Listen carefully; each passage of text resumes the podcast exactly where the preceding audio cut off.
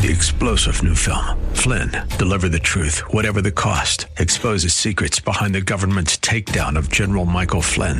Flynn knew what the intel world had been up to. He ordered the first audit of the use of contractors. This set off alarm bells. He told the truth. He was the most dangerous person for Donald Trump to hire. They had to get rid of Flynn. Flynn, deliver the truth, whatever the cost. Available now. Watch it today. Go to salemnow.com. Salemnow.com. He is the Director of Social Services at the Salvation Army Central Arkansas. And good morning, Matt. Good morning, my friends. I don't deserve that uh, cool title, but I appreciate it. hey, you you live up to all the all the good that we say you're doing here in the state. We really do appreciate the Salvation Army uh, for what it does in uh, in helping those that are least fortunate among us. Yeah, well, it's an honor to be able to do it. I'm just glad to get the opportunity to tell people just a small glimpse of what we're doing. Well, you know, Matt, uh, Arkansas, uh, by the numbers, 16% in poverty, 26% child poverty, and you know we've we've nearly that would put us at what one in ten, one in four on children, one in ten on you know general population that are in poverty. And Salvation Army works with those that aren't just in poverty, but some of the but those that are in homelessness situations. And uh, so, what what's the state of of homelessness in here in Arkansas? Because affordable affordable housing is a big issue, and we're trying to wrap our heads around how to solve that. But give us the state of the problem from your perspective. Well, I mean, number one, it's just it's heartbreaking. You know, every day when I go into work, just having that mindset of, you know, we're here to serve, we're here to accomplish a mission through, you know, the lens of our Christian perspective of we want to help those that are the least of these, and do it in a way that is caring and loving and trying to build that relationship. But I would say the the fact of the matter is, is it's getting worse, and the problem is, is that you said it's twofold. There's not enough options for resources and the three pieces of housing that you need to line up normally don't line up. You need it to be safe, affordable, and adequate. And most of the time, the individuals that we serve, if they do find housing, they find one of three on that list.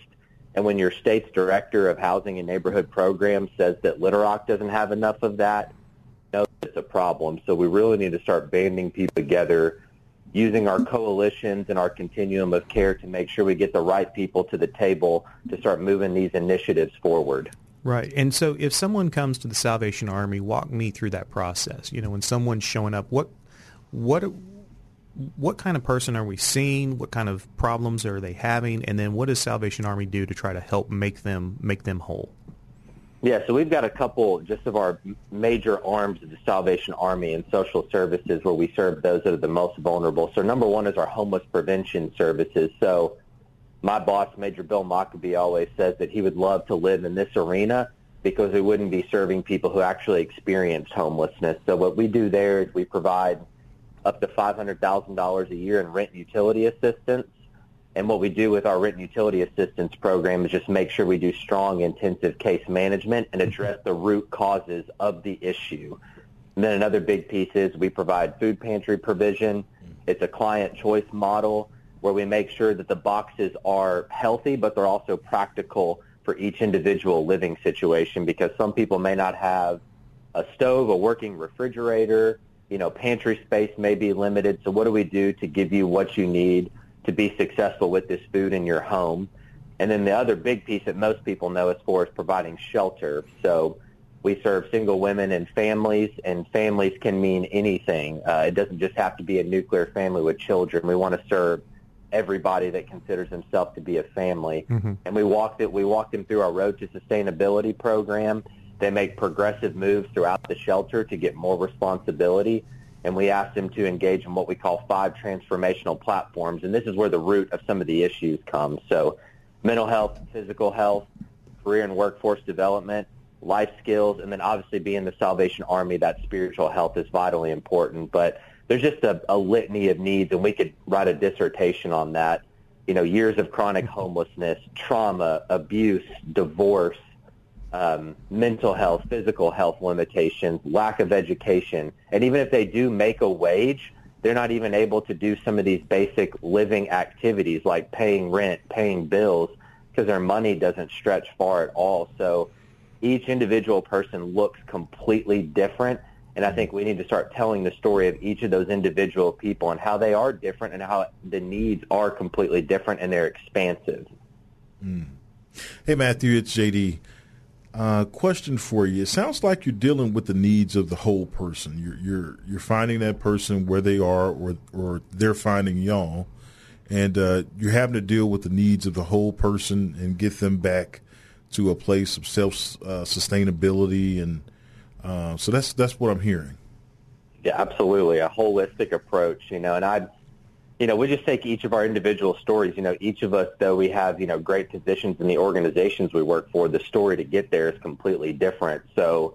You know, just making sure that like homelessness or near homelessness, we just don't put that title on them automatically. You know, tell us your story how did you get here? How can we help you? What are the root causes that led you here? What are your goals? What are your objectives? And really, how can we help assist and guide you in that? But we want it to be driven by the person because mm. if it's hmm. driven by us at the Salvation Army, it's just going to be a caseworker solving that problem or Matthew solving that problem. We want it to be you, and we want to empower you and motivate you to do that. Right. It's a personal responsibility is a highlight of the Salvation Army's mm-hmm. approach to moving someone to sustainability in their own mm-hmm. lives. Absolutely. That that's that's awesome. I love that you look for root causes that uh, keep individuals from being able to have that self-sustaining autonomy that they need. Um, you know, it, it's it was interesting to me. I was doing a little research and I looked at what homelessness looked like in our state, and I was just doing quick Google searches, and the numbers looked really low comparative to what I'm hearing around the state in terms of the homeless counts. You know, mm-hmm. I've heard you sp- speak about this before that uh, a lot of times those surveys are done and that they're significantly incomplete. Um, you know, can you expound a little bit of, on that? Because sometimes these numbers are used to justify, uh, you know, programming, uh, to to say, well, not many people need this, et cetera, mm. et cetera. So, from your perspective, you know, what what are we really looking at in in real numbers, or in as close as we can get to estimates on homelessness in Arkansas?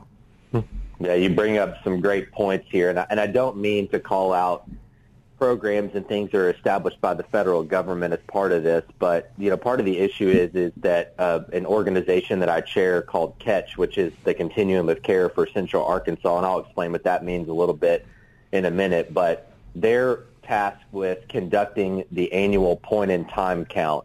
So they basically take teams of people, and this is the count that's going to be the official count to show the number of homeless people living in our area. So they take teams of people and they'll be stationed at different places around central Arkansas and they'll just stand at like this year I stood at a gas station and just waited for people who are homeless to come talk to me. Well, if that's your full count for the number of homeless people, you could see some issues with that. So what are we missing? Well, we're missing those people who can't be found or don't want to be found. We're missing people who are couch surfing. We're missing people that are living in their cars we're missing people that just, you know, they may not see the true face of homelessness, but they are considered homelessness by definition. So it's totally incomplete because, I mean, we're talking about this large geographical area of central Arkansas, and you've got 10 or 12 teams in Little Rock and North Little Rock trying to count all the people. It just doesn't make any sense to me, and there needs to be some wholesale changes to get the real number so we can get more funding here to central Arkansas. Yeah, very very much so. You know, I, you got to you got to know what the size of the problem is. Uh, so these are some very very valid points. Uh, we just got a couple more minutes until the break, and I definitely want to hold you through until um, eight o'clock. Uh, but uh, how can those that are interested in supporting the Salvation Army how, and their mission, how can they get in contact with you all or provide donations? Absolutely, that's you know we're always looking for that. So I would say it always starts with the phone call. You can call us at our office at 501-374-9296. You can shoot me an email at my incredibly long email, Matthew, ma- Matthew.desalvo at uss.salvationarmy.org.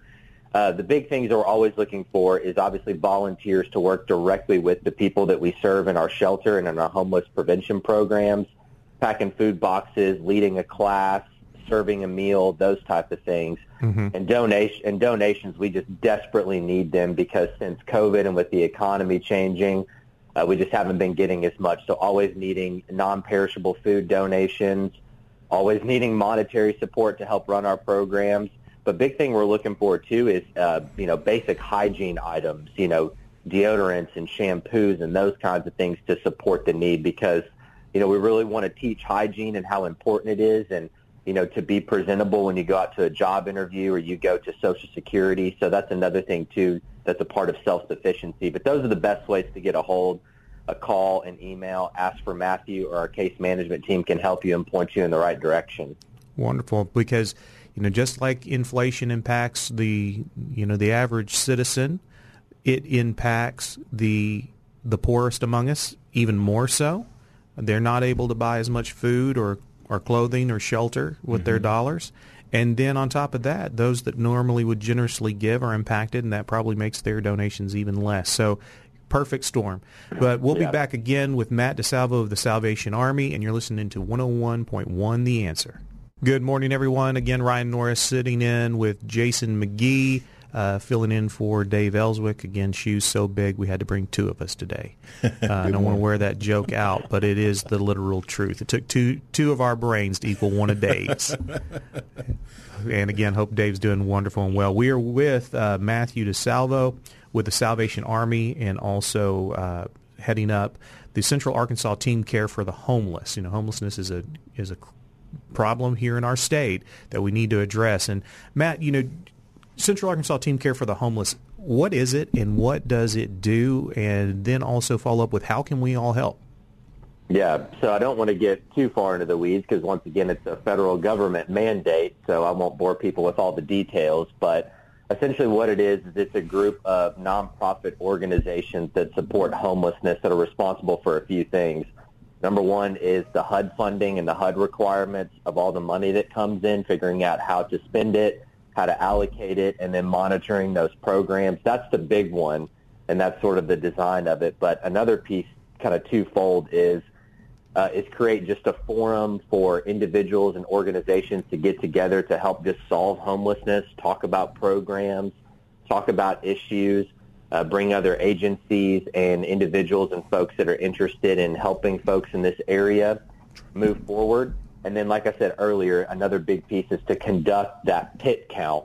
So obviously that's huge because we need more people to be a part of that. But those are kind of the three main functions, the HUD requirements, uh, the meetings and the public forums, uh, then doing the pit count. But we're working on some endeavors now where we're doing some more advocacy work to really speak to the real needs of these individuals and how legislators and policymakers can get behind these folks, the most vulnerable in our area, to help move them forward uh, just because the system right now, I would say, is so broken.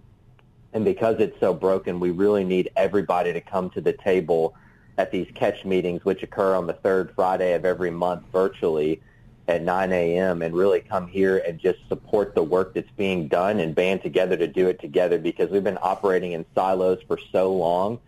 I just don't think we're now at a crossroads um, you know, we need to start moving forward at such a crossroads that I don't think if we come together, I don't think anything is going to get done, and the status quo is going to continue to be accepted for these most vulnerable people, and that just needs to end immediately. Well, I really appreciate Matt that you're kind of, you're taking a leadership role in this because, in, from an Americans for Prosperity perspective, the greatest solutions happen when when everyone within the scope of their their role, government, business, education and community work together on a solution. Uh, it takes a lift by all of those within, the, again, the scope of their role. Government shouldn't be doing everything. Community needs to be doing some more. Business could be doing some more. And, you know, even on the education sides, we could be doing some more. But you're helping with through Catch to put all that together. And I think the solution is going to be a superior one than individuals trying to come up inside you know, with those within silos. Yeah, and I, and I'll just be honest for a minute, and I think part of the problem is is that the folks that we're serving through Catch, you know, the homeless and near homeless population, it's a voiceless population. You know, they are. It's one of those. It's like you know, not seen, not heard, and if I don't see them and don't hear them, it's not a problem. But we need to give a face, a face and a voice to this problem and we need to tell people the plight of those that are experiencing homelessness and near homelessness and the fact that like the systems are so broken in order for them to get help it's incredibly difficult and then another thing too is once they start to move forward and they start making some progress it's one slip they're all the way back down the mountain and these barriers and these things that are put in place that end up holding them back, they need to change because I love Arkansas. I'm a fifth generation Arkansan. I'm looking at my young son right now and thinking, what kind of Arkansas is he going to have as he grows up? And right now, I would say we haven't come anywhere close to our full potential. So I'm just passionate about getting people together that are passionate about this issue and just getting them in front of the right people and trying to have the right branding and the right message to reach the leaders in our state to help move these folks forward because like you said those percentages are staggering mm-hmm. and they have they have got to change and we've got to do something about it And it takes the right people at the right time in the right places to help that move forward well speaking of that how can individuals get connected to the salvation army and or to catch yeah so uh, salvation army obviously we'd love to have anyone and everyone that's interested in serving directly to make an impact of those we serve that come in our doors. So um, Salvation Army is our website. We've got a bunch of different resources on there that kind of explains what we're doing and how you can get involved. Uh, feel free to give us a call at 501-374-9296 and ask for Matthew, and we'll find ways to get you involved. Uh, big thing that we're looking for now, kind of threefold. We're looking for food to support our food pantry because that need I think our food boxes have tripled over the last year now. Uh, we're just inundated all the time, and it keeps the caseworker that's working on that super busy. So we always need help with that, with food, and with um, volunteer hours. Uh, we need you know people to serve as volunteers to help serve directly those homeless needs. Um, looking for people mentors, for people to teach life skill classes, and then also just getting involved in our community breakfast. Wonderful. the big way, big ways to get involved. And then with Catch, um, it's catcharkansas.org is the website. Um, there's a little tab on there uh, where it says member agencies, um, and you can go there and you can fill out an interest form, and you can start the process to start getting involved. That way, we have some paperwork because it is a HUD program, so there's a lot of different rules and requirements. But anyone and everyone that's interested in serving in homelessness can come to the table, come to the meetings, you know, provide their expertise, advice, and their input, and we can work towards becoming a board member. Like I said, just because it's a federally funded. And uh, over 12,000 uh, are in families that uh, have some kind of stress uh, coming mm-hmm. on them, some financial or, or other types of stress where they uh, need some help from the state to stabilize. And so that's 20,000 children a year that uh, come to a point in their life where they need, you know, help uh, within mm-hmm. their family, and so that was kind of the undergirdings of why Every Child Arkansas ultimately started.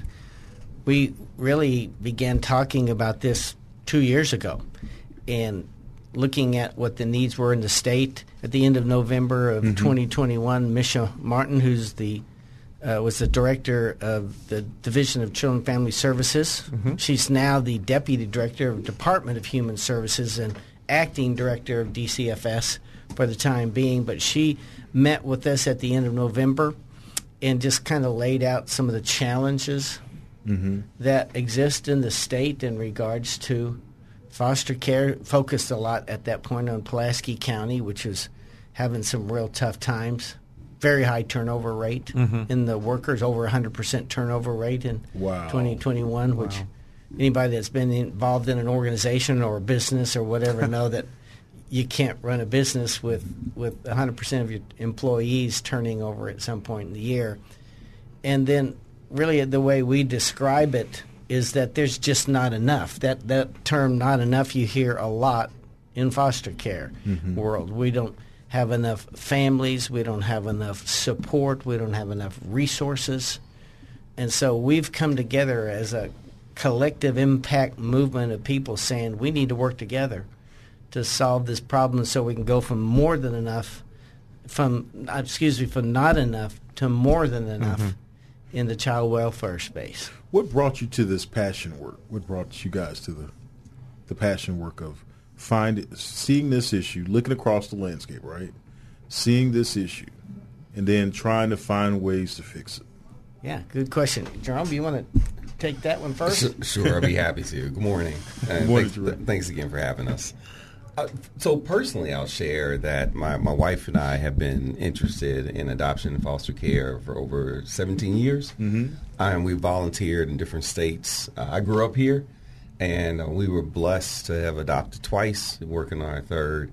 And in the process, when I was coming home, uh, five years ago to come back to my native land, I, I, I looked around and I was praying about how could we scale our effort. Like doing one child at a time is is meaningful and important, but it's not at mass for the needs that I saw happening in my state. And uh, honestly, I was meeting with some business people, and they said, "Hey, you talk about God and kids a lot." There's a man named Dr. Phil Goad who talks about God and kids a lot. and they literally introduced us. We met for coffee, and I began to be introduced to a number of people that had the same passion. I mean, it's a calling to understand that we, we have a duty to really feed and care for our community because it affects everyone, even ourselves, right? When others go without. So knowing that that calling was there and we had a heart and passion, uh, teaming up with Dr. Goad and countless others, honestly, across the state that have been Yeah. working at this for decades, seeing their passion, the thought was, how could we provide all of our resources and skills? Let's come together in a collaborative way and be really efficient to solve this problem. So is that kind of the organization of Every Child Arkansas? Is it kind of a a bringing everybody Mhm. together, creating that network? Just tell me a little bit more about how Every Child Arkansas creates that network and br- brings folks to the table. Certainly, it, it, to your point, you you used perfect word. It is a network of a coalition of agencies, both state, and this is one of the few times you see an, an excellent partnership of state government leadership with private entities. We have 27, I believe now, uh, private agencies that are associated with the group. Businesses, individual philanthropists, all are saying the same thing. And the, the, the, the amazing thing that's happening now, unlike before, and unlike anything I've seen across the country, that's huge, is the fact that um, we truly have, based on the statistics, and Dr. Goad can speak to that, we have the opportunity to truly have more than enough. It literally is an issue of making the system efficient, Efficient. Um, and everyone participating in a new way. So, so we're we're excited about it. And and it is part of that process building the capacity uh, to, to to do more work. Yeah, it, it is. The when, it- when when Jerome mentions more than enough, we we specifically mean this. We want more than enough foster families. Mm-hmm. Okay. So every child can have an ideal placement. And let me come back to ideal placement in a minute, and I can lay the kind of what's the state of, of that for us. But more, so we have more than enough foster families for every child to have an ideal placement. We want more than enough adoptive families for every child waiting to be adopted. We want more than enough support for biological families who are seeking to stabilize if they're one of those 12,000 plus that are in crisis or to reunify if their children have been removed away, uh, taken away from them for a season. So we want to help the bio families have more than enough support for them to stabilize and reunify. And then more than enough wraparound support, as we call it, for all of these families so they're not in it alone. And I think when we talk a little bit more about some of the thing that Jerome leads uh, part one of our partner organizations, the contingent. When he gets in that, well, we could talk about that a little bit more. But we believe that the the answer to foster care is not yes or no. I will or will not foster. In fact, the majority of the people that get involved in some way aren't fostering; they're helping those that do. So Right. those Wow. those four areas are what we're trying to get to uh, in to get more than enough in the state of Arkansas. And I'll just I'll just say it right now because we believe it. I think we could be the first state mm-hmm. in the country to reach more than enough because we have top down from the governor on down through the DCFS down to ground level organizations that have been working some of them for over a hundred years mm-hmm. in this space have decided that we're going to come together, we're going to collaborate together and work together because we're better together. Well, hmm. you know, you've hit on a couple of things that are very that I find very interesting. I've, I've said often that you know we haven't maximized the resources that are available because many times good intended organizations or agencies operate in these silos and that there's usually just a lack of vision or a lack of leadership. Now we are seeing obviously from the governor as you said on down and also the leaders within those agencies and within those organizations that they're wanting to come together to say who does what best and let's support each other in this. And you know, someone who has a great track record, who's on uh, uh, on the board, if that's if that's what we're calling the Executive Leadership Council, uh, Paul Chapman has a great record of bringing groups together around this when it comes to reentry and foster care through Restore Hope. Yes, that's Uh, right. And so there, I think you have a dream team of folks, including yourselves, that are on this that understand the issue, have a uh, systematic approach, but not just creating systems, but have the compassion to understand what the outcome needs to be.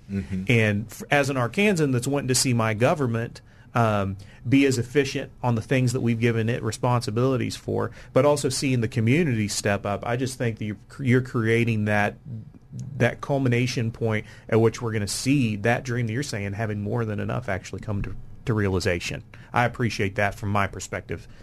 Yeah, that that's certainly our hope. We we want more than enough. Our vision is more than enough for children and families before, during, and beyond foster care in every county in the state of Arkansas. So we it's comprehensive before foster care. Those that are in stress, can we do something to prevent them from coming in in the first place or help them during foster care while they're there? Can they have the best kind of families to be in? Those families that are trained and supported. Uh, for one example, we're wanting to increase the what we call the foster family retention rate. How long do families stay in it? And so we're, we're wanting to do that. And then beyond foster care, those kids that age out or those families that get to go back home to their mm-hmm. biological families, can we support them so that's a stable place for them to live and, and to thrive? Well, if you're just joining us, we are uh, talking about uh, the Every Child Arkansas initiative kicked off by Governor Sanders. Uh, we have guests here that are experts in, on this subject matter and are part of this. And uh, we'll be back on the backside of the break to talk even more about foster care and even how you can get involved uh, from whatever uh, area that you are in the state. We want all 75 counties to be focused in on how do we get these safe uh, safe families for, for our foster kids and we can support those foster families out there. So we'll be coming back on the backside of the break. You're listening to 101.1 The Answer. Good morning, everyone. Again, Ryan Norris sitting in for Dave Elswick with uh, Deputy Director J.D. McGee, both of us from Americans for Prosperity, joined in the studio with uh, some of the leads, two of the leads for Every Child, Arkansas Governor Sanders uh, kind of initiative that she's supporting on foster care here in the state. We have Dr. Phil Goad with us, uh, who is on the Executive Leadership Council, and we also have Jerome Strickland, who's Executive Director of the Contingent here in Arkansas. You know, Jerome, um, let's start with you in this segment. With you know, give us a little bit of uh, about the contingent and some of the facts around foster care in this state. Sure. I'll be happy to. Now, I'll start off by saying for all of your listeners here that the site we'll be talking about literally is everychildarkansas.org. So even as they're listening, you can go and look at it and we'll help guide you through. So the contingent was formed in Portland, Oregon, actually. And some years ago, they uh, reached out to DHS in Portland and noticed that the recruitment efforts uh, there were not as high as they should be, subpar, I would say. And they noticed as a group of believers, they had an incredible ability to bring people together and mobilize community, get people to care about things that you wanted them to care about. So using their influence, uh, they worked with the DHS there, and after the first year, DHS turned over all of recruitment for the state to this group, the contingent, this outside entity. And in the space of five years, they were successful at getting 8,200 inquiries of families to be foster or adoptive families. So it was a tremendous lift.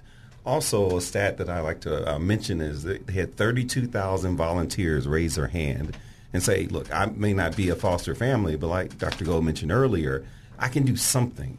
So that was a tremendous shift in the state. And lastly, uh, among many stats, over 1.5 million was was donated to the effort to help these families and these kids.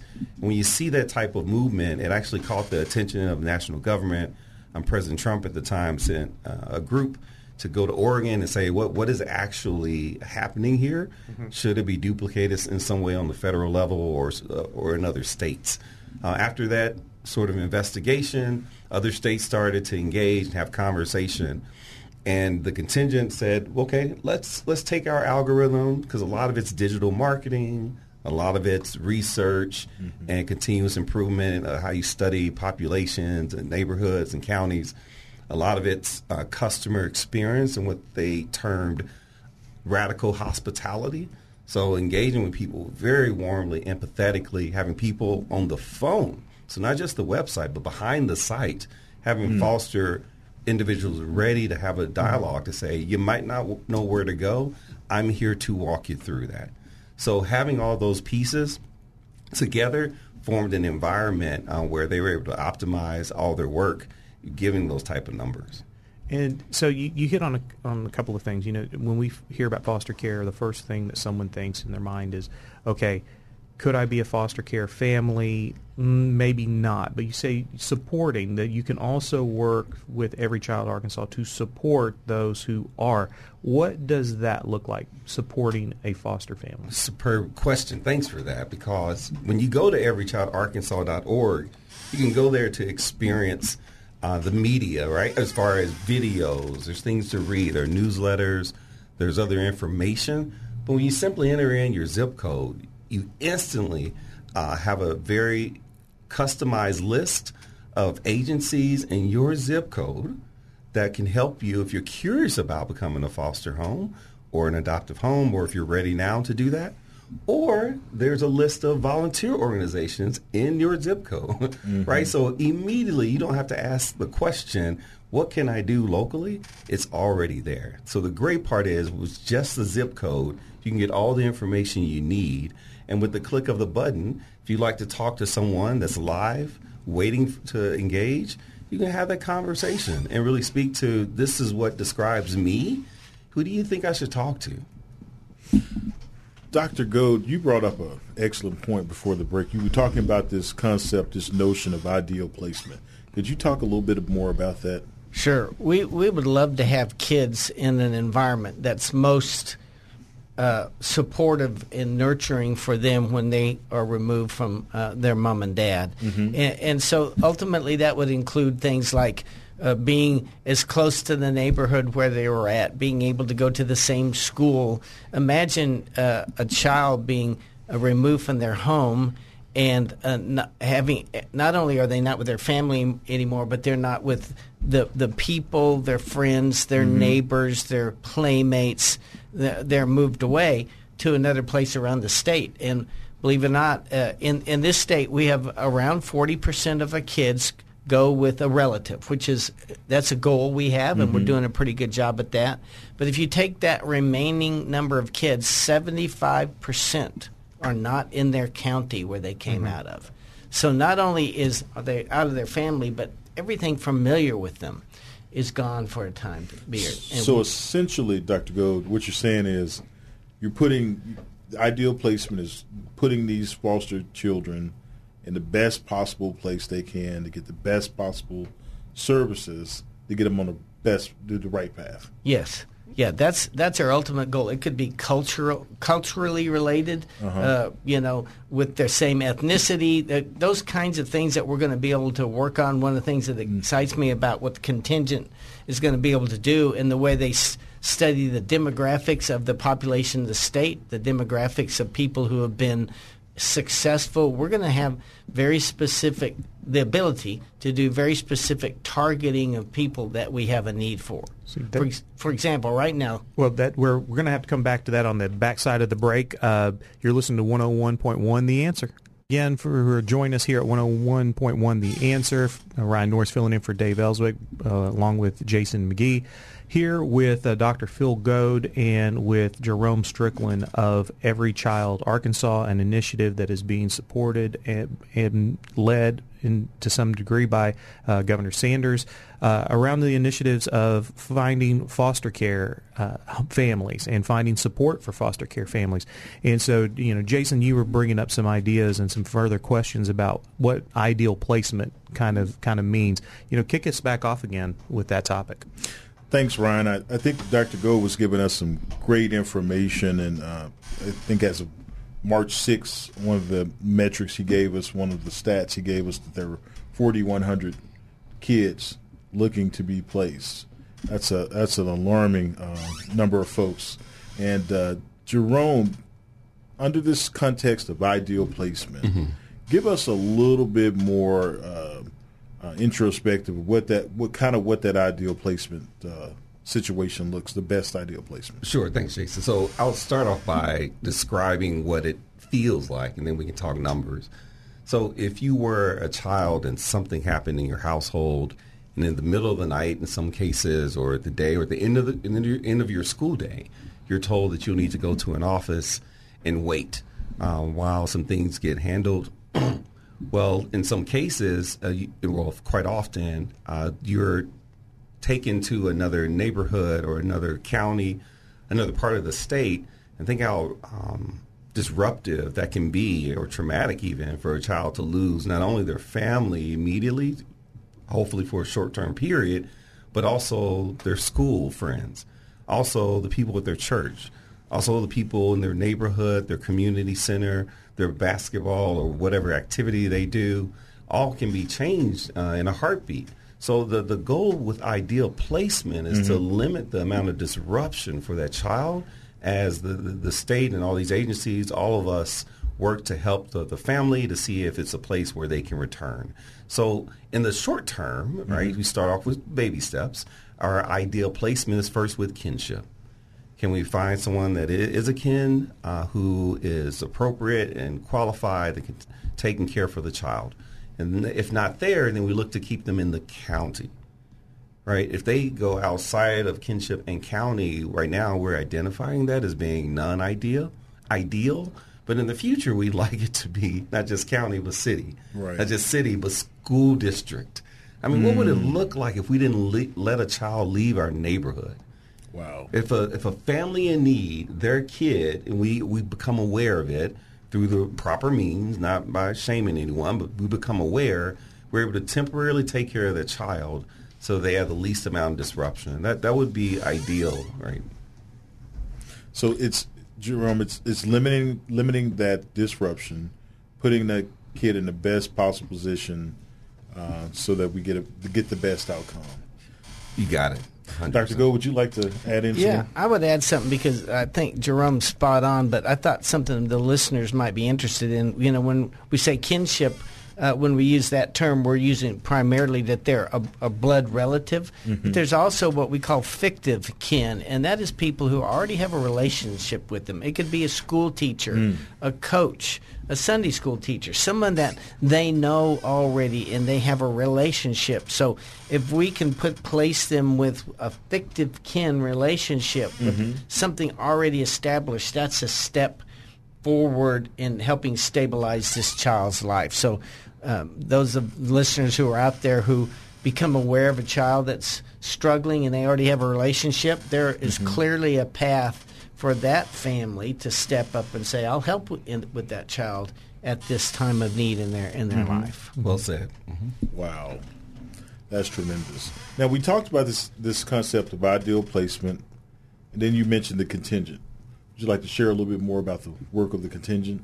Sure. So in that in that space, what the contingent is doing here in Arkansas is joining with other groups. So what Arkansas has that Oregon didn't have, even with those numbers, was a group of 27 plus incredibly organized and and passionate private entities mm-hmm. working already. So if you could imagine if we really do come together and get all the synergy of working together, the contingent is now managing the website. Uh, the media pools, social media display ads, all Mm-hmm. the algorithm adjustments per county, everything uh, what we call the air game, right? So as you all engage the website everychildarkansas.org or go on your Facebook or Instagram, I don't want to name all these well, the social media places. You'll you'll see and get pinged and you'll see elements of it. And just like any other website catches your attention, like Amazon tells you, you bought this, it, you should buy this now, right? Just how they do that sort of work. We're doing the same thing, but to bring to your attention the needs of the children around you. And what we've seen is, what we've seen without all the help is that it works. Mm-hmm. We've never seen it with all this these amazing groups involved. So the sky's the limit, and we're, we're excited and prayerful mm-hmm. about it. And to that point of it working, there are some areas that we were talking about in the break that we really need to focus in on on these teens. So you were saying the 14 plus. Uh, Yes. you know, Dr. Goad, explain to us the unique situations that we're looking at with those that demographic of foster kids, and what can maybe be done to help get them homes. Yeah, in in this state, uh, Ryan, there thirty percent of the children in care are age fourteen and older, and we all realize that that's a real gap in families who are willing to take on a teen who, that you know they they're becoming adults, so they've got their own plans and ideas and personalities, and it's it's a challenging environment to do that. And so that that's a, a clear need and focus that we have is to find more families because a lot of families uh, volunteer. They're willing to do the young children, the newborns, the those under five years old, but a very high percentage are six and older, and as I mentioned, thirty percent are are uh, over or fourteen and older in our state.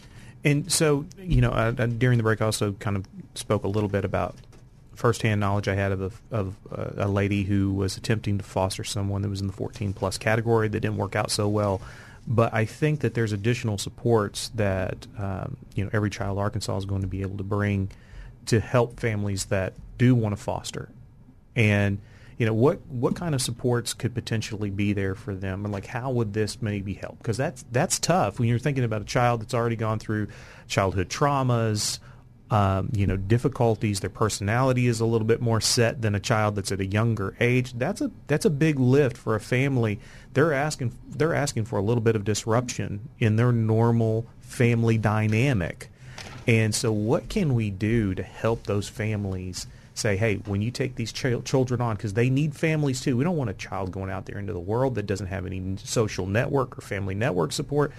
What can we do, uh, you know, through through this initiative and this organization, or maybe just as a state, or just as what how what are the middle models we should be using as just good people wanting to improve our society? Yeah, that's a, that's a great question, Ryan. We when we talk about it, we talk about wraparound support, and if you could visualize literally a family that's wrapped around other families and people who are are saying to them in practical ways, "We'll be in this with you," and so a lot of times that comes through churches and people who are are fellow. Uh, members of the church that they're in, and churches will have a, a specific program to raise up the awareness for foster families and get people to do, do what we call respite care.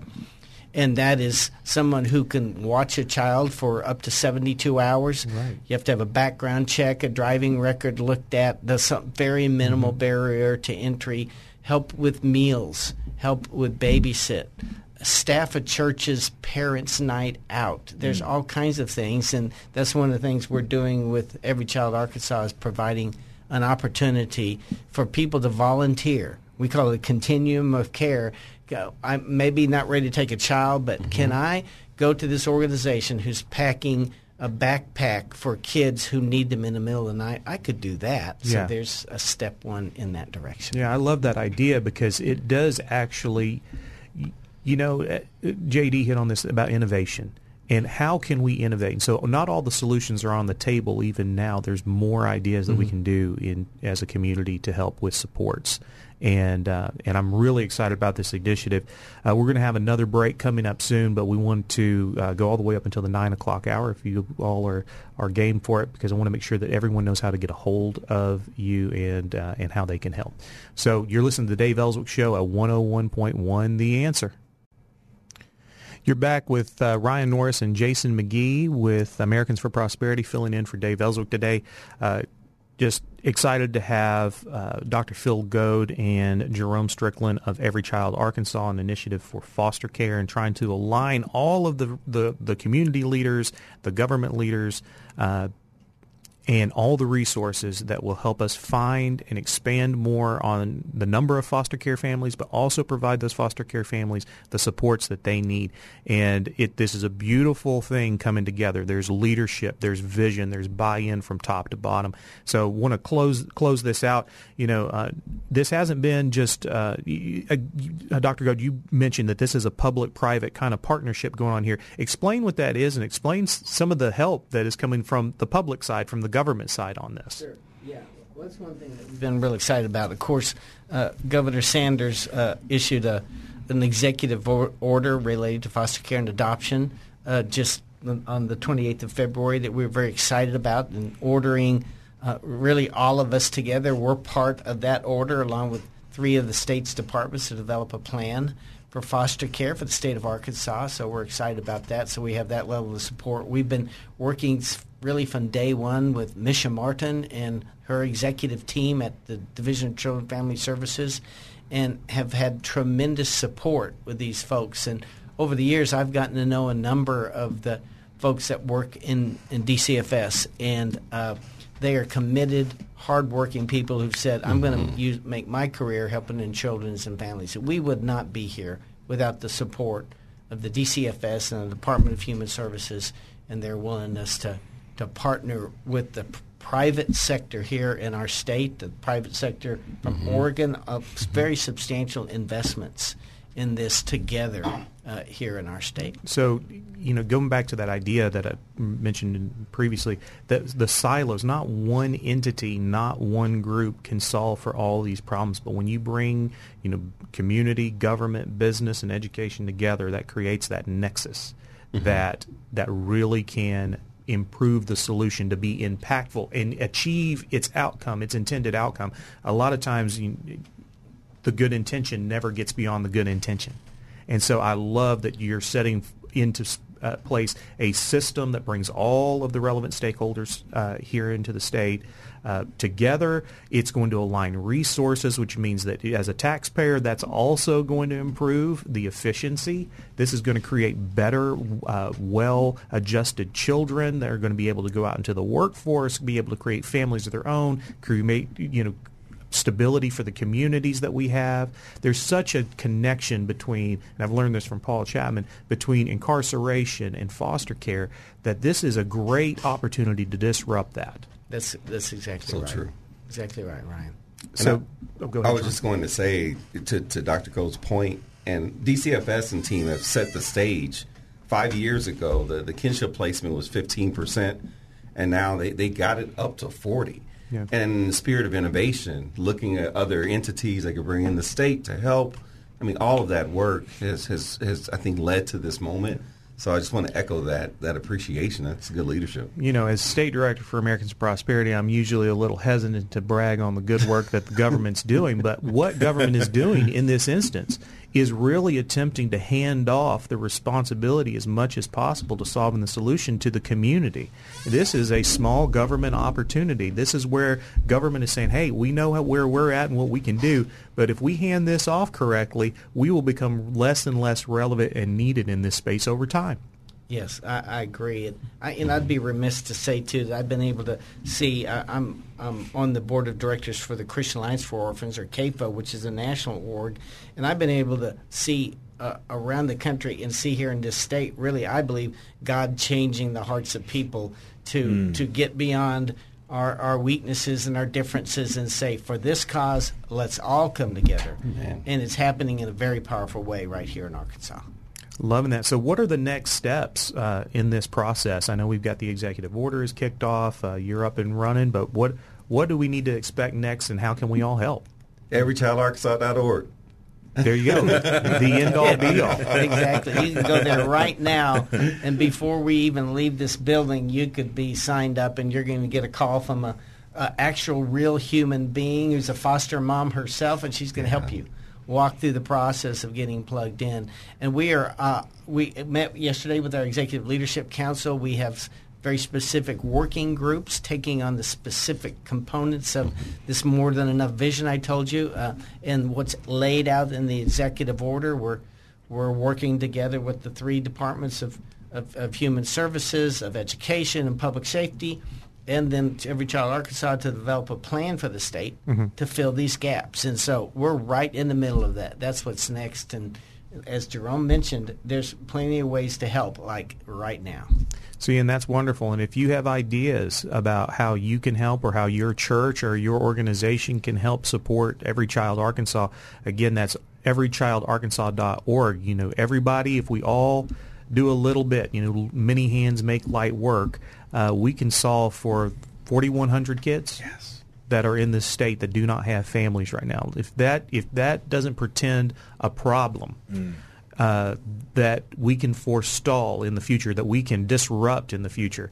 I don't know what does. So, uh, you know, let's all work together on this and and help find these kids placements. You know, loneliness it can cause people to do desperate things, and we need to st- step up and help these children that can't help themselves uh, here here in our state. And glad to have uh, Dr. Goad and Jerome Strickland working on that alongside such a great team that's on uh, you know on this committee and, and being a part of uh, Every Child Arkansas. So JD, any other thoughts that you have there? I think you uh, kind of gave us a perfect recap of uh, where we stand today, where we stood with the numbers, with the uh, purpose of ideal placement and the work that you guys are doing, and uh, I'm really excited to hear about that getting that placement back with those family members, uh, getting that placement and working together. And one of the other things that kind of stands out to me is that everybody, everyone listening to the sound of our voices, can have an impact by going to everychildarkansas.org and getting involved. And if you can't foster a child, you can support those who do and get involved in this uh, in this in this in this mission work.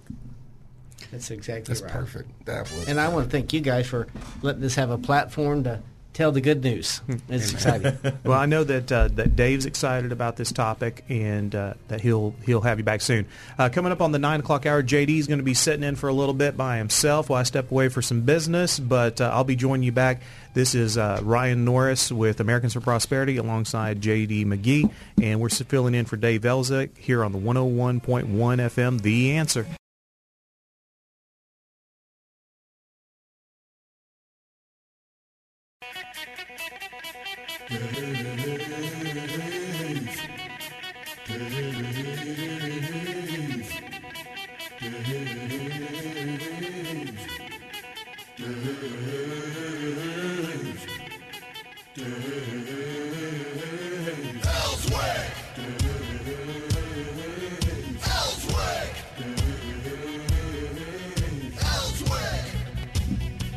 We are back, folks. This is Dave Elswick Show 101 The Answer. You've heard a great show thus far. We've kind of done a recap on several important uh, issues facing our state. Next, we have State Representative David Ray. David, are you on with us? I'm here, Jason. Good morning. Good morning, my friend. How are you doing today? I am doing great. We uh, Fridays the legislature does doesn't meet, and so um, I get to catch up on the thousands of emails that I get throughout the week um, and reply to people. David, thank you for all the work that you are doing for the folks of Arkansas in the legislature. Give us a couple of uh, highlights of, of the work that you're doing and, and highlights of the of the work that's going on this week in the legislature. Yeah, there's there's no shortage of things going on. Um, I'll tell you what I've been mostly focused on the last week or so, and that is um, my House Bill 1510. Mm-hmm. This is the special. This is the special election reform bill. Yep. And um, what the bill does is it standardizes the election calendar for local measures and questions. So mm-hmm. I'm sure people have seen, you know, elections where they're asked to approve a a local sales tax or a bond issue or a property tax increase for a library or something. Those issues, what my bill would do is it would require those issues to be put on two dates each year, one of two dates each year, that are predictable and consistent for voters, mm-hmm. those being the primary and the general election, right? Yeah. Because what we have currently is a system where local governments routinely use these special elections, you know, like ones in the middle of February, like we had a couple of weeks ago, or in the middle of August when everybody's on vacation. They they put these things on special dates held at irregular times, and they use it to increase taxes on our citizens. And that is, in my opinion, part of a deliberate strategy aimed at keeping turnout low to try and sort of sneak these things through. Mm. So, so that's what my bill would fix, and there's a lot of benefits to doing that. Number one, you'd be it would help keep taxes low, right? Obviously, it's much harder to sneak things past people when they actually know when the election's going to be held. Right. Um, but also, it's just going to it's a good government bill, right? It's going to increase voter participation some of these special elections just have an embarrassingly low turnout, um, like the one three weeks ago on Valentine's Day in North Little Rock. Mm. You, you got a city, you got a city of seventy thousand plus people, and twenty one hundred people show up to vote. The voter turnout was three point eight percent. Oh no! And so we don't need to be making permanent decisions to raise people's taxes when three percent of people are turning out. That's just a bad idea. Yeah. Um, and it's also going to save a bunch of money not having to have all these extraneous elections. Right. And David, it sounds like, Representative Ray, it sounds like you're going to expand more liberty to more folks to make those critical financial decisions uh, either in a general election or a primary election uh, and not in that special election, not the election where few people are going to vote. And as you just alluded to, 3% of the folks are going to make – uh, a, a, huge financial decision for the 97% because it's at some inopportune time uh, that this uh, this thing has kind of been snuck in. Right, and and how it will typically play out is the the the government entity that puts it on the special date. Mm-hmm. You know, they'll they'll do that to draw to try try and not draw a lot of attention to the issue, and so of of the 3% or 5% or whatever that turns out, you got a disproportionate amount of people, whether they're government employees or, or teachers unions or whoever, mm-hmm. who have, you know, stand to directly benefit from the proposal, right? And one of the really interesting things about this uh, topic is I know you are familiar with the folks at the Arkansas Center for Research and Economics at UCA. Right they've done a lot of research on how special elections impact um, the passage rate on mm-hmm. taxes. let me just tell you real quickly what they found. Okay. We have had 1,004 local sales tax elections since 1981. 1981 was when local option sales tax was first authorized. Mm-hmm. And out of those 1,004 elections, 82% of them were held on a special date not the primary date, not the general date. Now, why do you think local governments, four out of five times, would choose to hold the election on a special date? It all comes down to the pass rate. Mm. When when they're held on a special date, they pass at 76%, so more than three out of four pass. But if you hold them on the primary date, the data shows they only pass at a 57% rate, and if you hold them on the general election date, they only pass at a 44% rate. So that's a huge difference. Um, and I know you know this, JD, mm-hmm. but Arkansas, Arkansas's combined state and local sales tax is 9.47%. Now, if that sounds high to people, mm. it's because it is high. It's the third highest in the entire country. Wow. And if you ask me, we are never going to get our sales tax problem under control until we get our special election problem fixed. So this, so uh, Representative Ray, this is an issue of good governance leading to uh, to to lowering some of those taxes, and, and you kind of this is you, you kind of identified a, a, niche here that uh, has been utilized. Uh, I think you said uh, since 1981 we've had 1,004 elections, right? On on local option on, sales taxes. On local option sales taxes, and so this has become a, a, a predictive uh, manner for for those lo- those those entities to kind of get this uh, tax rate passed and just slide it in on this special day. And we've got a you know 76 percent chance of passing it uh, on this special day versus uh, the general. I think you said what was what 44 percent. 44. That's right. Yeah, yeah, yeah. So you're you're closing a, a niche here. You're closing a window here that's been used to kind of what overtax folks, right?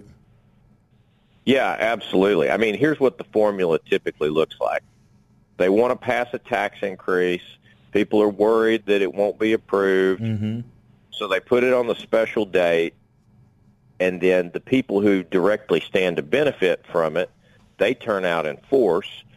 Most people, the average citizen, folks who are just trying to go to work, um, provide for their family, yeah. take their kids to t-ball practice or gymnastics practice, um, they don't ever hear that there's going to be election an election on you know July 23rd or whatever, and and and then they and then they obviously don't turn out right, and yeah. so that's how it that's how it flies through. So in Um, essence, this Representative Ray, this is an empowerment piece.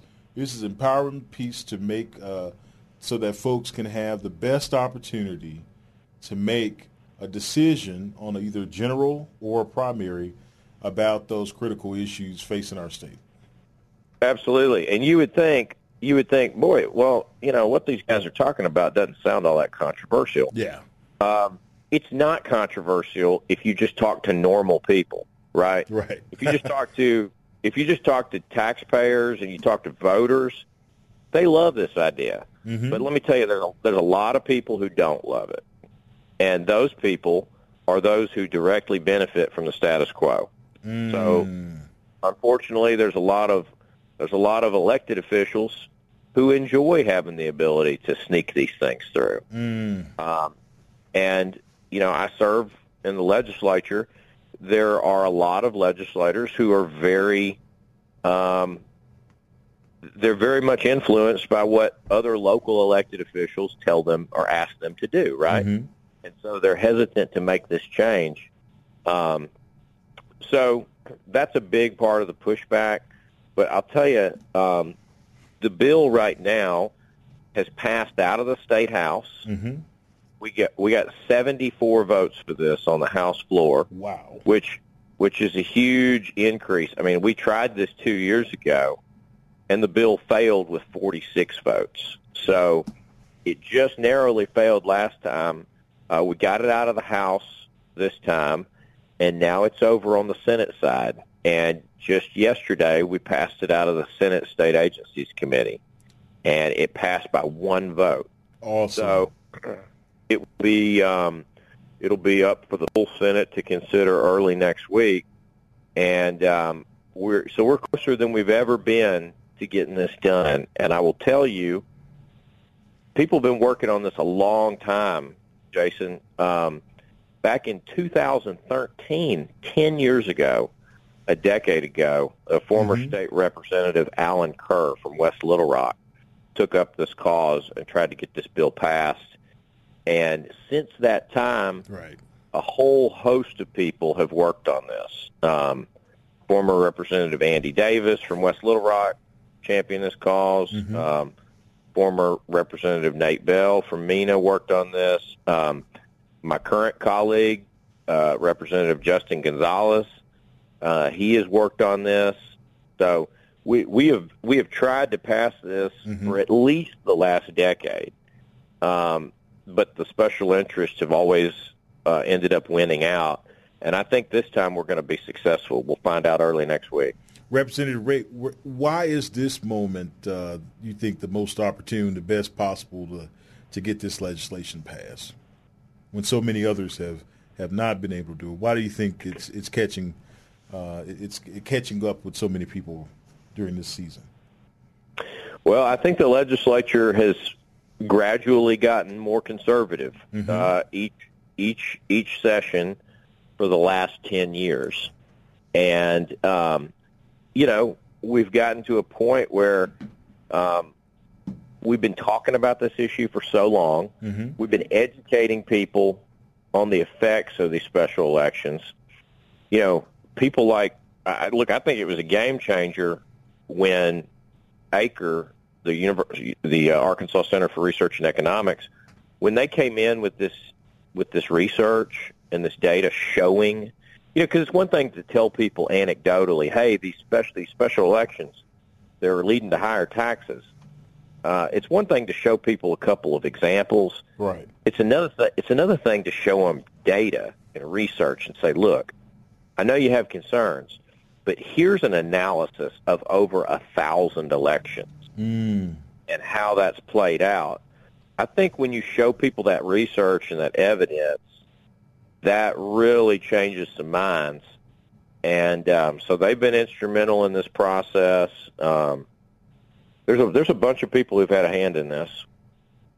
That is awesome. And it sounds like uh, we're on the cusp of getting some good change there, some good governance, and restoring a little bit of liberty to folks to make the their own decisions for the issues impacting uh, their lives. Uh, Representative Ray, we're coming up on a break. Everyone, we're here with State Representative David Ray, and we'll be back in just a moment. You're listening to 101 The Answer. Quick show 101 The Answer with State Representative David Ray. Representative Ray, are you back with us? I'm here, back at it. Thank you, my friend. So we've been talking special election reform, and I know there's some other legislative items, uh, tax reform and other items you may want to bring up and kind of let folks know uh, where they stand. So I'm going to turn it over to you, sir.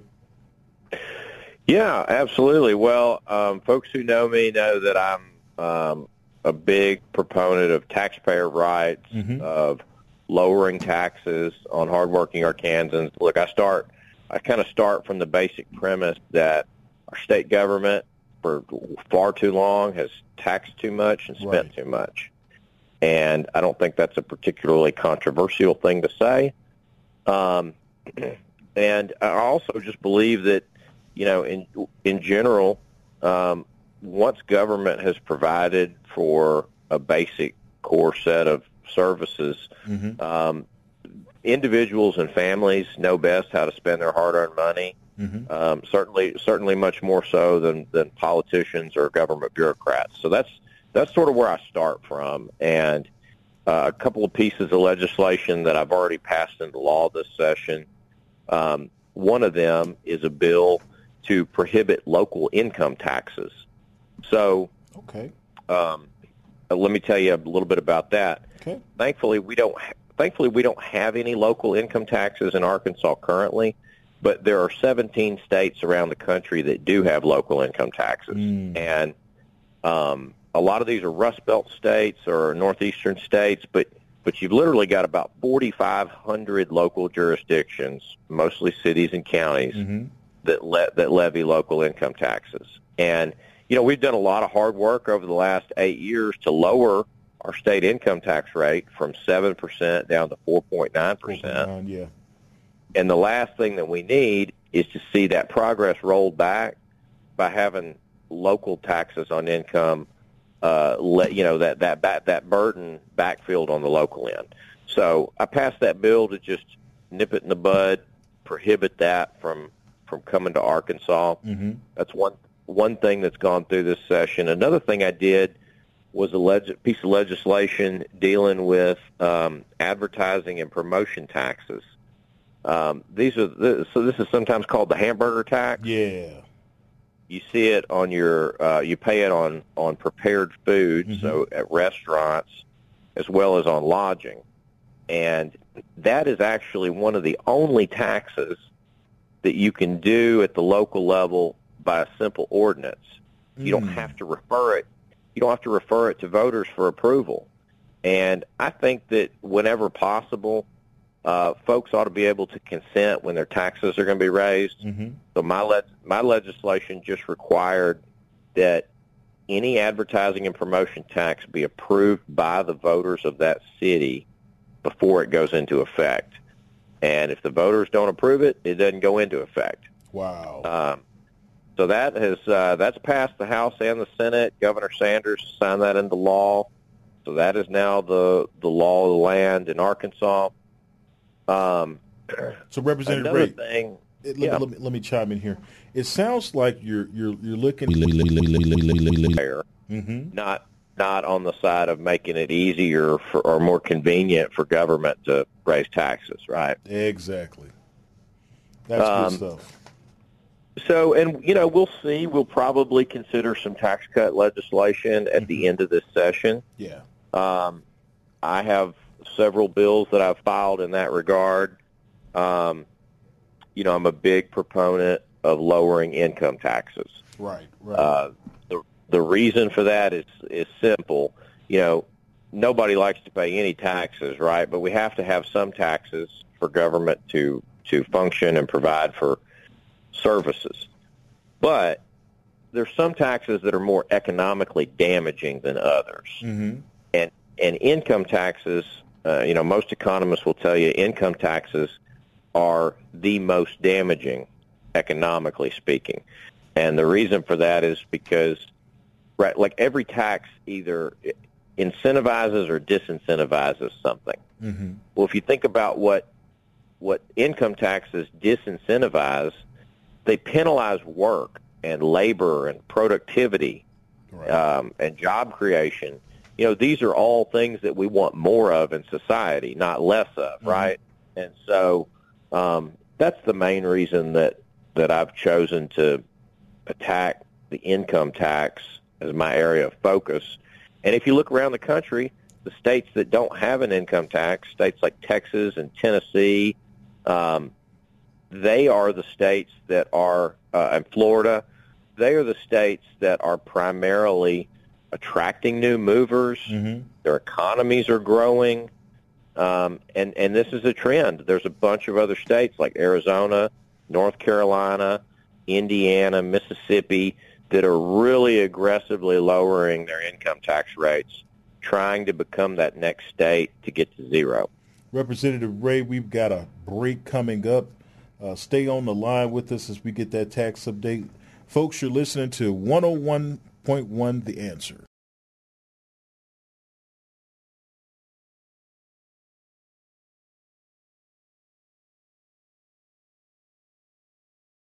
Point one FM. The answer. Good morning. Good morning, folks. You're here with JD McGee on the Dave Elswick Show, 101.1 The Answer. And we're back with State Representative David Ray. David, are you back with us? I'm back, ready to go. Hey, I just wanted to recap to the listeners uh, your House Bill 1510, uh, which would be provide some special election reform, and also some of the tax reform issues that you are working on to prohibit lo- local uh, tax increases. Uh, David has been doing an amazing job of uh, being a good steward of the uh, of the state government's uh, uh, tax resources, while also looking at making sure we look for ways to lower uh, tax taxes, which uh, kind of provides a little more money in our pockets, right, uh, Representative Ray? Absolutely, that's right. I appreciate you appreciate you saying that. Representative Ray, give us a little bit more about uh, uh, the legislation that uh, you're working on and stuff that you're interested in. Well, I've got a lot of um, a lot of bills going this legislative session. Um, we can you tell me what you want to talk about. We've got uh, we got this esports bill that I've been working on. Oh yeah, that's a big one. Let's talk about the you want to talk about that one? Yeah. Yeah, so esports is um, basically the world of competitive video games, right? So this is not something that um, a lot of your older listeners may be familiar with, but it's something that's it's something that's uh, that's growing in popularity um, Yeah. tremendously. Esports nationwide last year was about a 1.2 billion dollar industry, and just to kind of demonstrate how popular it's becoming, we currently have over 80 high schools in Arkansas that have competitive esports teams. And we have, we have at least six colleges in Arkansas that offer esports scholarships. So Wow. this is this is becoming uh, more and more popular, and not just at the school level. It's becoming popular in sort of mainstream culture, and now they have esports. Tur- you know, now now they have esports tournaments where pe- people will gather uh, regionally or, or even nationally. They'll have competitions where they'll come in and, and they'll gather in an arena like uh, Simmons Bank Arena or whatever, Yeah. and and they'll have weekend long competitions. Um, That's that's obviously a big deal because you got people traveling to your state. They're spending money to stay in your hotels. Economic They're- impact. uh, yep. they're they're eating at your restaurants, and and that it helps with tourism. Um, but what my legislation does is it just provides some clarity in the law Mm-hmm. to ensure that these people can do the type of activity that they want to do. Right. So what my bill does is it clarifies that an e a paid esports tournament does not constitute gambling. Right. And when you think about when you think about an e what what is a paid esports tournament, you know, think of it kind of like a fishing tournament. Right. You you pay an, a contestant would pay an entry fee, and then they compete against somebody else, right, Mm-hmm. uh, to win to win either cash or prizes.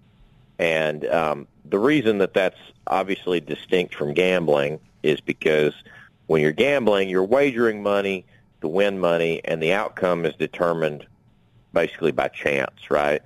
When you buy a lottery ticket or you play a slot machine, there's really not much you can do to increase your odds of winning. It just is you either win or you lose, and it's determined by chance. But in esports, these are these are actual competitions where um, people train, they practice, and the outcome is going to be determined by the relative knowledge and skill of the competitor, right? Mm-hmm. And so um, that's what the bill would do is clarify that. Um, this bill's passed through the House. Uh, it's passed through the Senate committee, and the Senate will be considering it um, early next week as well. So um, that's something I've been working on. Representative Ray, can I that. can I chime in on this Yeah, bill for just a moment? Uh, I believe I was over at the state capitol uh, for the Gamers Day at the Capitol, uh, and you spoke there about this bill. And I think there were over a hundred uh, folks, uh, uh, uh, youth and, and college age kids that had come out for that event, uh, which may have been uh, probably the first Gamer Day at the Capitol, uh, where I saw you know kids and, and, in college and and and you had screens set up and they were in this competitive competitive game gaming type of situation all across the Capitol. And I, I heard you speak about your legislation, and I thought that was pretty pretty awesome to have the state capitol kind of rotunda kind of transformed and, and seeing folks game at that level, which was probably the, I- I'm going to venture to say it was the first time that's ever happened. yeah, I, I think you. I think you're probably right on that. Uh, and look, I'm. I am personally. I'm not much of a gamer. Um, this is not an issue that I really expected to be working on. Um, but I do think it's very important for this reason, right? Everybody that runs for office, what Republican, Democrat, whatever. One thing that everybody says when they run for office is they say, "Hey, I want to grow jobs. I want to grow our economy. Mm-hmm. I want to I want to grow the ec- you know economic impact." And, and so we all say those things, right? Yeah. But what this bill does is it sends a signal to new and emerging industries that Arkansas is open for business. Yes. We want people to bring their business here. We want people to come here and spend their money. Um, and and so it's important that we that we are reactive and welcoming to new and emerging industries, obviously where appropriate.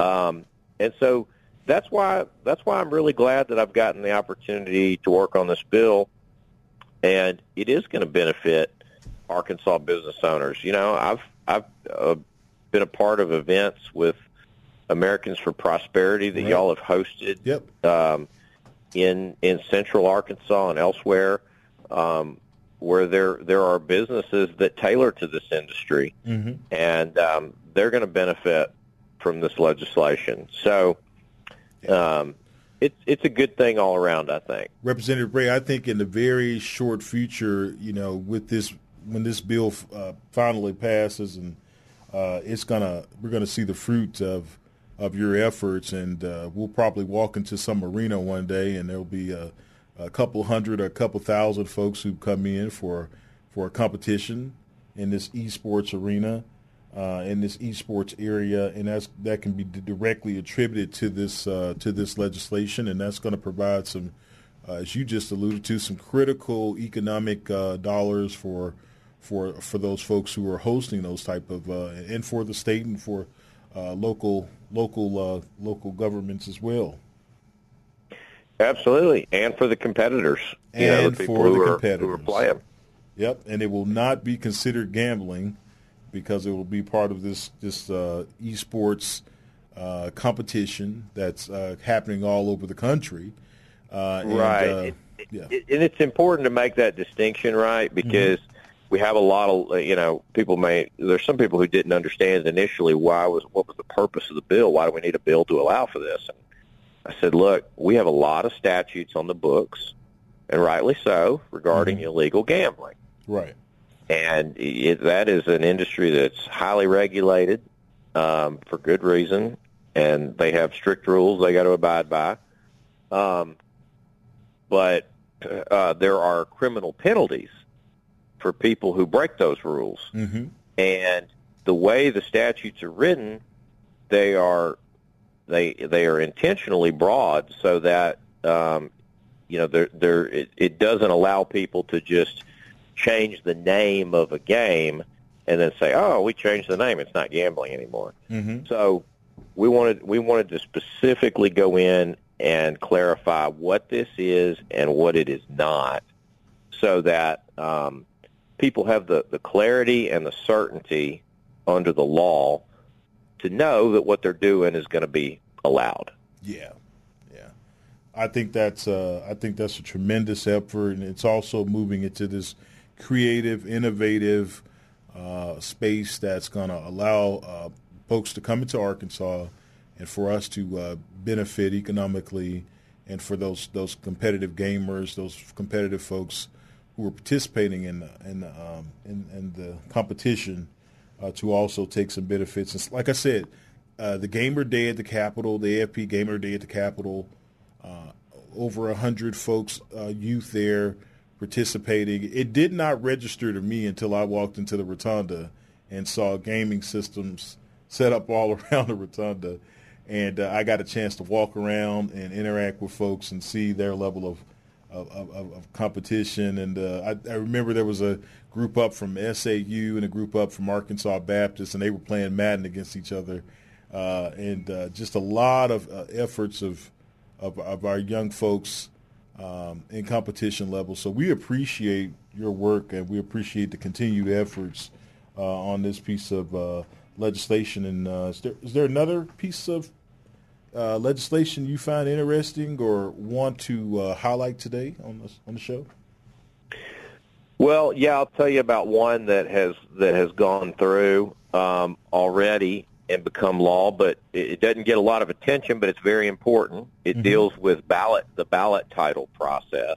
Okay. Um, this is, this is dealing with initiatives. So think about it this way: every year when you go to the ballot, there are um, there are some issues that are put before you. Usually, they're proposed constitutional amendments. Mm-hmm. So think back to last time we had the recreational marijuana one. That one got probably got the most attention. Um, the the title of the ballot that, that you see on your ballot, the wording of that title is extremely important. Okay, mm-hmm. it's extremely important because if it's not worded correctly, it can be vague or ambiguous. It can be deceptive. It can be misleading. Um, it can be confusing to voters uh-huh. if it's not worded if it's not worded appropriately. And everybody benefits from clear and concise wording on these ballot titles. Exactly. So that we know what we're voting on. You don't want to cast a yes when you mean to cast a no, or you don't want to cast a no when you mean to cast a yes. That doesn't benefit anybody. And for about 65 years in Arkansas, we had a process for ballot review, a ballot title review, and it was housed at the AG's office. Mm-hmm. And the attorney, the attorney general, um, would review these ballot titles. They have, you know, it's the attorney general's office. For people who don't know, is a huge law firm. It's the largest law firm in the state, and they've got they've got about a hundred attorneys over there, and they have attorneys with expertise to review these ballot titles. Yeah. And they determine whether the title is legally sufficient. And you have to do that before you go out and gather all the signatures for the petitions, right? Um, that process was changed in 2019, and it was moved over to the State Board of Election Commissioners. Representative And- Ray, let we're uh, on a we're on the cusp of taking a break here, and this is some Okay. important information. And let's just put a pin right here for just a moment as we uh, uh, we'll come back. And uh, this is some really critical stuff. We're here. You're listening to 101 101.1 The Answer. We're here with State Representative David Ray.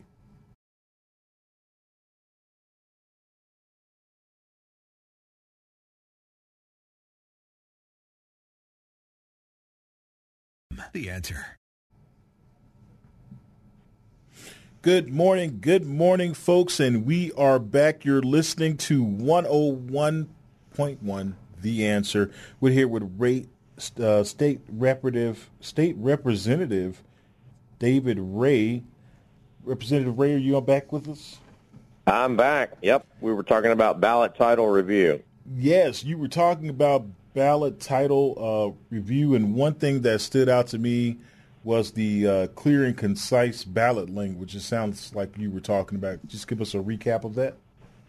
Yeah, absolutely. So as I was saying, this process of reviewing ballot titles to make sure they're not uh, deceptive or confusing or misleading, it had been housed at the AG's office for about for a little over 60 years.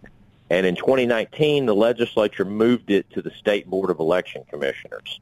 Well, that sounded like an okay idea at the time, but the problem is last year the state Supreme Court struck that process down and said it was unconstitutional to have it with the State Board of Election Commissioners. So what that means in practice is that currently, well, actually it's been fixed now, but before my bill passed, there was no state entity that had the ability to review ballot titles to ensure they're legally sufficient. And that's obviously problematic because if you don't have a review process of these ballot titles, you're going to get ballot titles that are wildly confusing and deceptive and misleading. People won't know what they're voting on. They'll, you know, they'll be casting a yes and it'll thinking they're voting no and all sorts of things. So basically what we did was we just reinstituted that review process at the AG's office and that's that's something that doesn't get a lot of headlines right. Right. It's not one of these bill, flashy bills, but um, it's really important that we have that oversight process in place. Exactly, exactly. And it seems like you kind of found a good niche, a good space here to be in as far as uh, protecting uh, the hardworking uh, taxpayers' dollars, and then also looking at uh, uh, these election uh, items, these election issues, with how ballot titles uh, the language is listed, and also kind of prohibiting um, you know, local additional local taxes on folks. So you you kind of found yourself in a space where you're protecting the uh, the, the everyday Arkansan who's going to work, who's working hard, and uh, trying to keep more of their uh, hard-earned money. Yeah, that's right. Those those are those are things that I'm really passionate about. Um, but obviously, there's a lot more issues that are that are important. Um, we've spent we I don't know if y'all talked about the the Governor's LEARNS Act this this morning or not, but we've spent a lot of time discussing and, and debating that bill throughout the session. I was I was proud to be a co-sponsor of that. Yeah, Um, that's good. that's going to be a game changer in our state's education system. You know, it's going to it's going to really equip parents with the ability to choose an education that's best for for their individual child. You know, I've always believed that parents, not the government, ought to choose where and how their children are educated. exactly. Um, and that's a big component of that bill. But um, we're also raising teacher pay significantly. You know, that's an area where we've lagged behind. Mm-hmm. We've been in the bottom. We've been in the bottom five nationwide for starting teacher pay for for many years, and now we're actually at, with the passage of the LEARNS Act, we'll be in the top five states in the country for That's- starting teacher pay. That's awesome.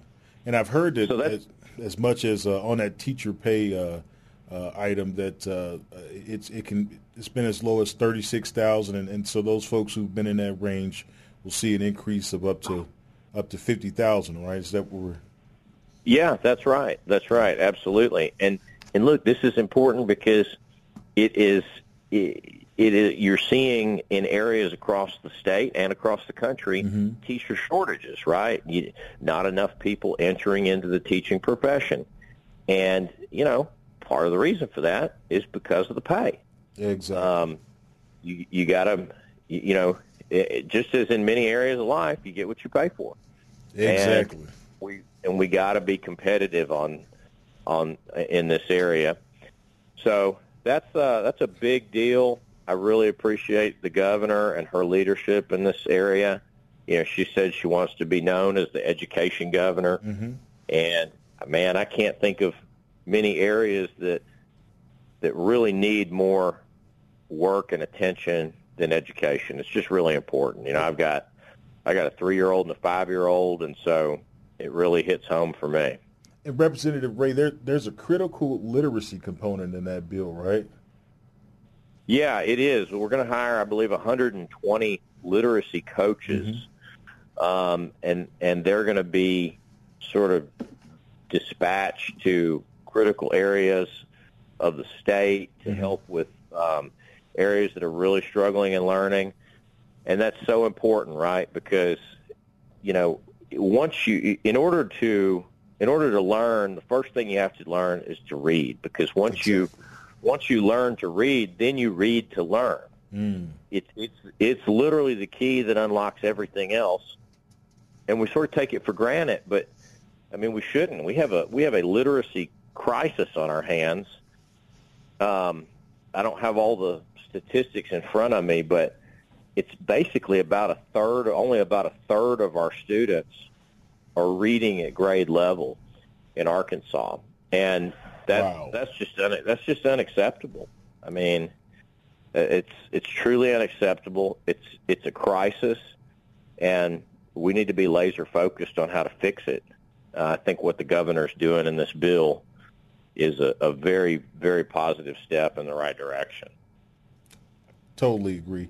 As as we're nearing the top of the hour show, and uh, this call to action, what would you what would your call to action be for people who are keeping uh, watch over the legislative legislation that's coming up, uh, and over the legislative processes who wants who want more uh, who want government to work more for them? Well, I'll tell you, um, this uh, this issue that we spent the first part of the show talking about on special elections, that bill is not across the finish line yet.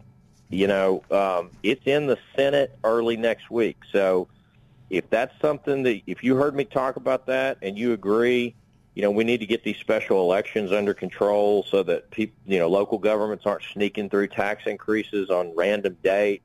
Mm-hmm. Um, you know, reach out to your senator, send him an email, send him a text, give him a call over the weekend. They get plenty of calls, but one more is not going to hurt them. And and let them let them know you want this bill to pass because this is the last step in the process.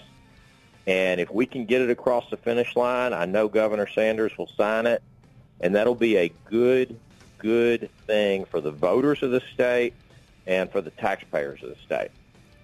We've been here with uh, our friend, uh, State Representative David Ray. He's outlined a few issues for us and told us how we can stay involved with what's going on in the Arkansas legislature. Thank you, my friend David, State Representative David Ray. Have a good one, and we'll be back soon. You're listening to 101.1 The Answer.